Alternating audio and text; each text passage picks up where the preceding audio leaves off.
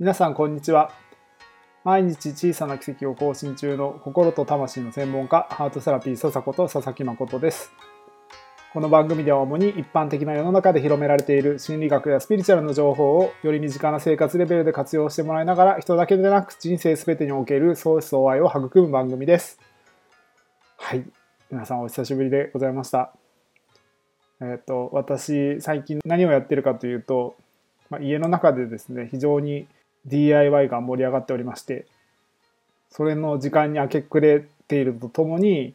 気づいたら皆さんお客さんの方からちょっと今セッションどうでしょう受け受けたいんですけどどうでしょうみたいな結構ご相談がちょっと増えてきたので結構仕事もしながらの DIY しながらの生活を送っておりました、まあ、そんな中ですね今日のテーマは、まあ、流れを読み解くために考える2つのポイントっていう要素についてちょっとお話ししたいなと思います。今日の私の日常生活を交えてお話ししたらすごくよくわかると思うんですけれどもとあるショッピングモールに行ったわけですよ本日。そしたらですねやっぱり自粛してる人が多かった反動からなのか何なのかわからないんですけどめちゃくちゃ混んでましてでその中でこう行ったお店がいくつかあったんですがたまたま全商品50%引きのお店だったんですね。ブランド的にも好きな方のブランドだったので、あなんか安そうだね、みたいな話になったんですけど、まあ、途中でですね、まあ、あることが起こりまして、流れが悪くなったんですよ。で、それは何かっていうと、試着室で、こう、私たち夫婦着替えてたんです。そしたら、試着してる、まあ、時間が、まあ、長かったといえば長かったのかもしれないんですけれども、なんか次のお客さんがいますんで、あの、一人出ていただくか、すぐに出ていただけないでしょうかっていうような話を催促されたんです。まさかの。あのフィッティングルームで催促されることなんてまず人生なかなかないので、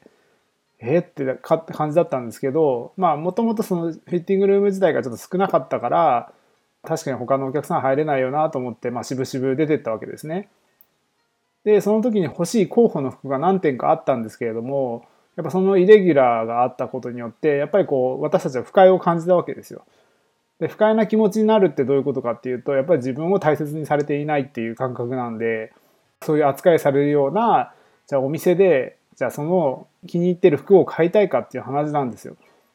迷ってたんですけど、結局買わずに帰りました。これ結構大事なポイントで、この不快に気づくっていうのがまず大事なんですよね。その不快に気づいた時に不快なのにしぶしぶそこで商品買ったりとかってもしかしたら皆さんもされてるんじゃないかなと思うんですよ。でもこの不快のサインってすごく大事で自分を不快にさせるような出来事が目の前にあるってことは何かおかしいぞっていうことにまず気づく必要があります。で私たちはその一つそこで気づいたのが欲しいブランドに行った最初つもりで服を選んでたのに途中からこう全商品半額っていうその50%引きっていうその値段に目を奪われてしまったっていうのが今回のちょっと一つの原因というか不快を招く一つの要因だったんじゃないかなと私は思ってます。スピリチュアル今まで学んだことがある方はわかるかもしれないんですけど、まあ、スピリチュアルでこう何かつまずいたことが起こった時には、まあ、いわゆるそっちじゃないよみたいなサインが起こるっていう一節があります。まあ、それが、まあ、今回の服の件で言えば、この法則に当てはまります。なので、この不快が起こった時に、イレギュラーが起こった時に、あ、なんかおかしいぞっていうふうに疑問を持って、一旦立ち止まると、まあ、服で言うところでも余計な買い物をしなくて済むというところにこうありつける可能性があります。私たちもやっぱりこう本当に欲しい服が100%だとしたら、まあまあいいよね、みたいな感じの今日洋服だったんです。だから多分自分らの中ではペアルックにするんだったらまあ75点から80点ぐらいでいいんじゃない？みたいな多分お互いそういう認識で多分買おうかな、どうしようかなって迷っていたんですけど、店員さんからのその催促のおかげでというか、まあいい意味でおかげさまで買わずに済んだという、無駄遣いをせずに済んだっていう、まあ今回のま流れになりました。そういうのもよくあるんですけど、まあ、逆にですね、そっちじゃないよっていうサインじゃないパターンもあるんですよ。で、本当はそっちなんだけど、どうする？これから本当にそっちの世界に進みたいっていうこのお試しっていうもう一つの法則があります。まあ、もちろんこの間を取るようなま法則もあるんですけれども基本的にはこの最初の前者で言うそっちじゃないよっていうサインか本当にそっちに進みたいのっていうお試しかこの2つがあるっていうことをまず知っといてほしいなと思います。私は今こうやってハートセラピーというお仕事をさせていただいてるんですけど、まあ、結果的に私このハートセラピーをここまで完成させる中ですごく、まあ、右翼曲折はすごくありましたものすごい。まあ、何度もやっぱお試しが来て本当にお前そっちに行くのかっていうような出来事も本当に何度も何度もありましたしもう心が折れることなんて本当に何十回も僕あったと思ってます本当に。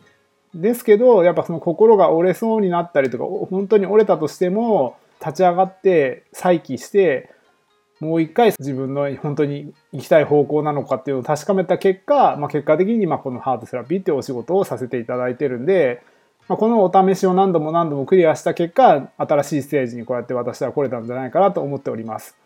世の中的に今こう好きなことをやりましょう好きなことを仕事にしましょうっていう風潮がすごくもうある程度は浸透してきてる中で皆さんこう好きなことやってると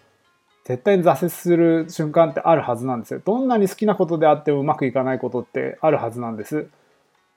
なので、そこで好きなことやっててもうまくいかないってなった時に、その変にスピリチュアルに傾倒してる人たちは、ああ、これは私は行くなっていうサインなんだ、みたいなこう誤解をし始めて、途中でこう投げ出したりするわけです。でも僕から言わしてみればそれ違うよっていう話です。で、皆さんも本当にこう進みたい方向があった時に、ちょっとくじけてやる気なくしてもういいわってなるようなレベルだったらそりゃあの夢叶わないよねっていう当たり前の話のようで意外とみんな浸透してないので一応こう私の方からもお伝えしておくと本当に好きなことだったら何度心折れようが僕は多分やれると思います。まあ、その好きっていうのは何て言うんだろうただ楽しいから好きというよりもまあ本当にこう魂レベルで自分がこの人生で成し遂げたい本当にその一つの選択肢職業生き方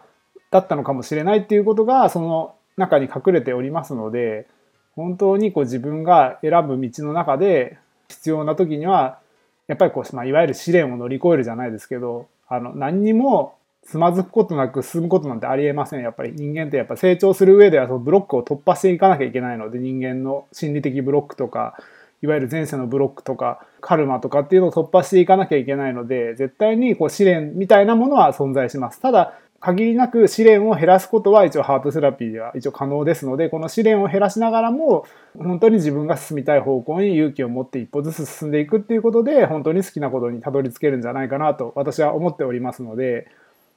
サインをの見分け方をご紹介しましたけれどもその大きく2つのポイントっていうのをぜひ知っといてもらってこれ自分に不快が起こった時にどっちの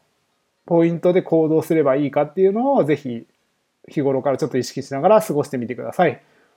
より深い領域の話とか深いスピリチュアルの知識とか心理学の知識とかそういうのを、ま、もしこれから学んでみたいとか勉強してみたいっていう方はハートセラピーでそういうのをお伝えしておりますので、まあ、ぜひあの気になった方はちょっとずつ私たちの世界に近づいてきてみてはどうでしょうかというようなお話でした。今日も全ての未来に祝福されながらだんだんと良くなっていく奇跡の瞬間をあなたと共に発見していきましょう。またね